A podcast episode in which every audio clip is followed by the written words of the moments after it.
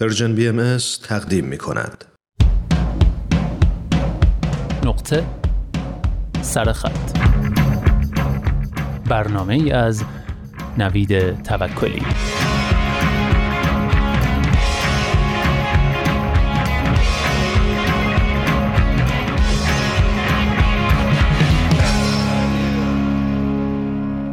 در ستایش بطالت یکی از رساله های مشهور برتراند راسل است که در اوج رکود بزرگ نوشته شد. در آن دوران کسب و کارهای فراوانی از میان رفته بود و هر روز بر تعداد بیکاران افزوده می‌شد. اما مشکل فقط فقر نبود. آدمی که کار نداشت گویی مهمترین عنصر بخشی به زندگیش را از دست می‌داد. راسل می گفت تا وقتی چنین باشد معنای فراغت را درک نخواهیم کرد. حالا که جهان دوباره در آستانه بحران اقتصادی بزرگی قرار گرفته، ایده های راسل دوباره موضوعیت پیدا کردند.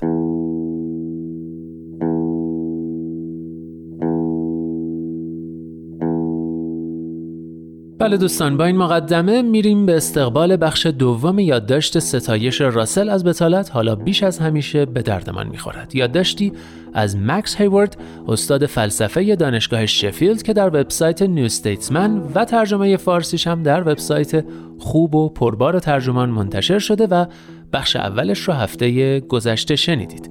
اگه خاطرتون باشه هفته پیش نهایتا به این پرسش رسیدیم که ما هر ساله میلیون ها تکه لباس، ابزار کهنه و خودروی مستعمل را دور میاندازیم. چرا نمی‌توانیم به جایش وقت آزاد بیشتری داشته باشیم؟ و حالا ادامه ماجرا.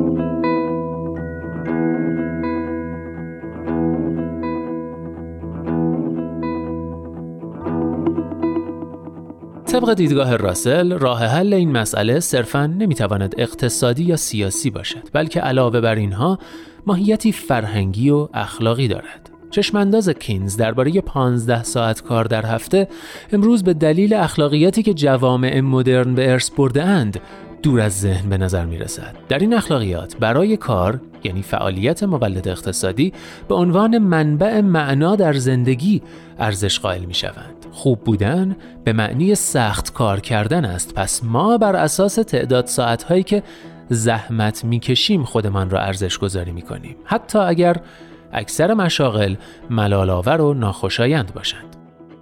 به گمان راسل این اخلاقیات کار در اصل به عنوان ابزاری برای کنترل اجتماعی به وجود آمده بود. تعالیم مزورانه ای که بردهداران و اشرافزادگان عاطل با ترویج کردنشان ستمی را که به کارگران روا می داشتند توجیه می کردند تا از نتیجه کار آنها بهرهمند بمانند. تا زمانی که خود را از این ایدئال اخلاقی رها نکنیم به ارزش حقیقی که پیشرفت تکنولوژی ارائه می کند یعنی ارزش فراغت دست نخواهیم یافت.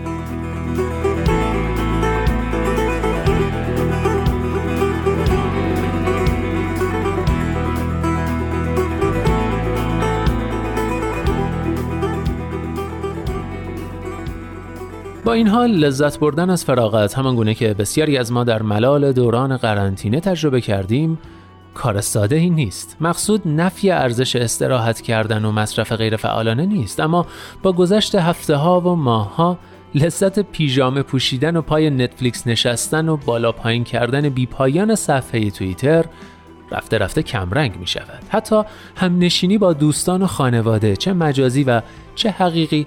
وقتی می‌بینید حرف تازه‌ای برای گفتن نیست همانطور که خیلی ها در قرنطینه تجربهش کردند از حلاوت میافتد. روابط با دیگران یکی از منابع معنا برای زندگی است اما این روابط باید حول فعالیت های معنادار دیگری شکل بگیرند اگر چنین است چطور می توانیم در فراغت معنایی بیابیم قدم اول در آموزش نهفته است. تنها علت ارزشمند بودن مدارس و دانشگاه نیست که ما را برای کار کردن آماده می کنند بلکه علاوه بر آن مدارس و دانشگاه ها ما را مهیای فراغت نیز می کنند. هنر، علوم انسانی و علوم محض معمولا به عنوان چیزهای بیفایده مورد تمسخر قرار می گیرند. اما کسی که به قصد لذت بردن فیزیک یا فلسفه می‌خواند کسی که روی سفال طرح می‌زند یا نوازندگی می‌کند یا فیلم می‌سازد و رمان می‌نویسد به توانایی پیدا کردن معنا در جایی غیر از محل کار مجهز است راسل معتقد بود که هدف اصلی آموزش مجهز کردن جامعه به توانایی، دانش و عاداتی است که امکان لذت بردن از فراغت خلاقانه را به دست می دهد. این موضوع اصلاحات گسترده می طلبد. دسترسی به آموزش عالی باید به طور قابل توجهی گسترش می یافت و در این حال برنامه درسی دانشگاه ها و مدارس باید به هنرهای خلاق و به دست آوردن کنجکاوی محض به همان اندازه مهارت‌های کاربردی شغلی اهمیت می‌دادند.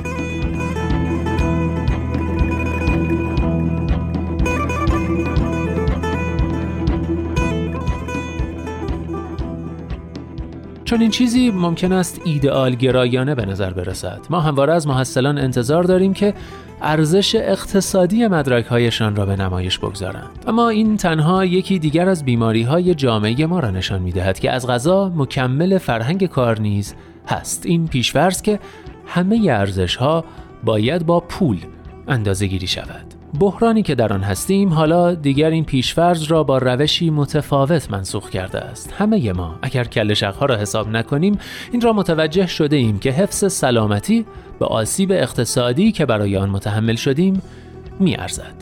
بالاخره هرچه باشد سلامتی چیزی است که به خاطر آن پول در میآوریم. نتیجه اقتصادی وسیله است نه هدف. سلامتی به خودی خود ارزشی حقیقی و ذاتی دارد. حالا که برای سلامتی ارزشی مستقل از دیگر چیزها قائلیم چرا ارزش ذاتی آموزش را به رسمیت نشناسیم؟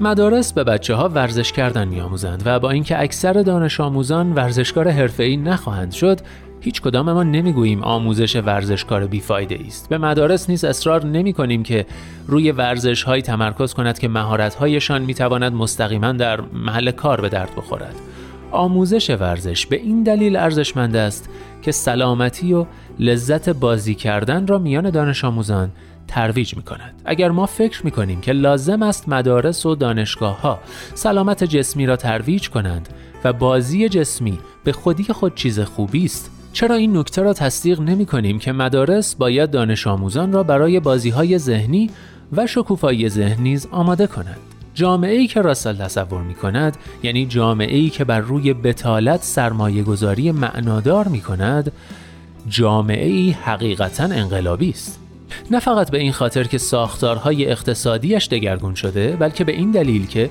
شیوه ای را که با آن خودش را می‌فهمد و ارزیابی می کند تغییر داده است.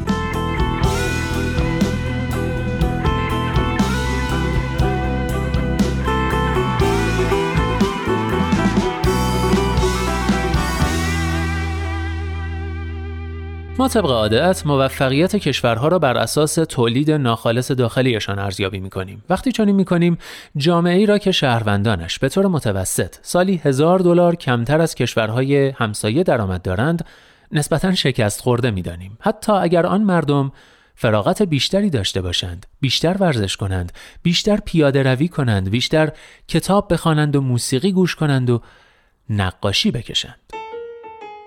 با این حال مجبور نیستیم که حتما اینطور فکر کنیم. باید توصیه راسل را دنبال کنیم و لذت بردن از سمره های بتالت را بیاموزیم.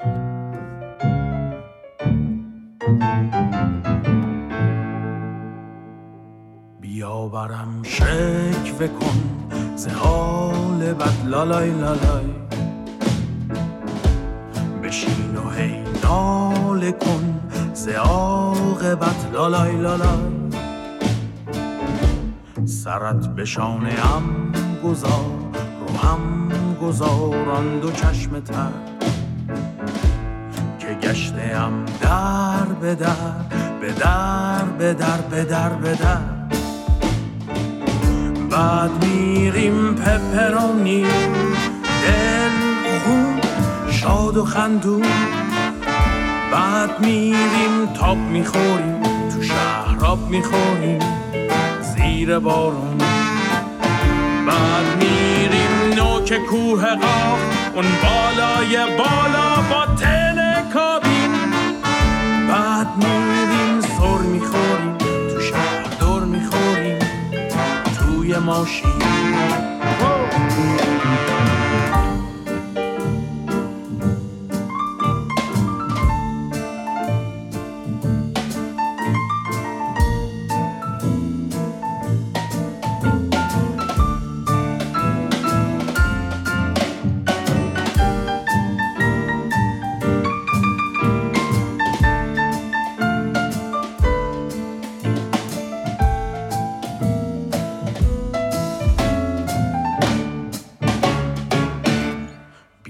برم دم بده دل به غم بده لالای لالای بیا بگو به آهدم بازدم بده لالای لالای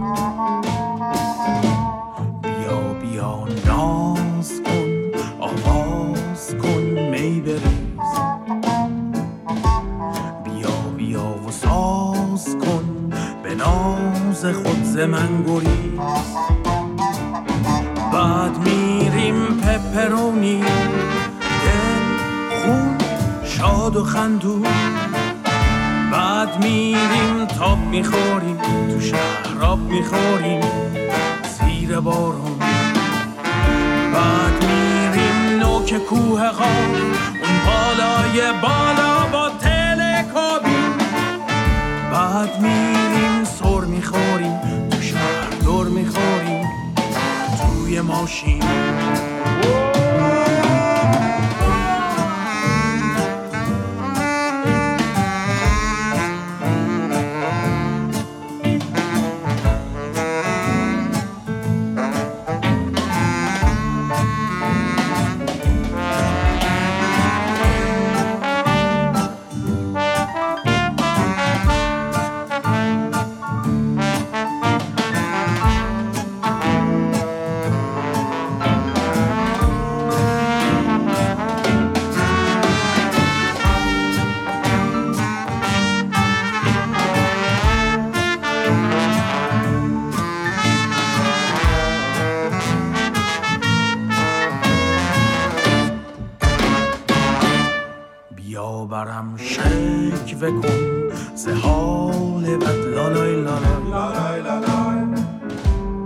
بشین و هی ناله کن ز عاقبت لالای لالای بیا برم لم بده دل به غم بده لالای لالای بیا بگو به آهدم بازدم بده لالای لالای بعد میریم پپرونی بله در پایان نقطه سرخط امروز پپرونی رو شنیدیم. آهنگ باحالی از آلبوم گذشتن و رفتن پیوسته کاری از گروه بمرانی. امیدوارم نقطه سرخط و آهنگاش همراه خوبی باشه براتون تو اوقات فراغت و بتالتتون.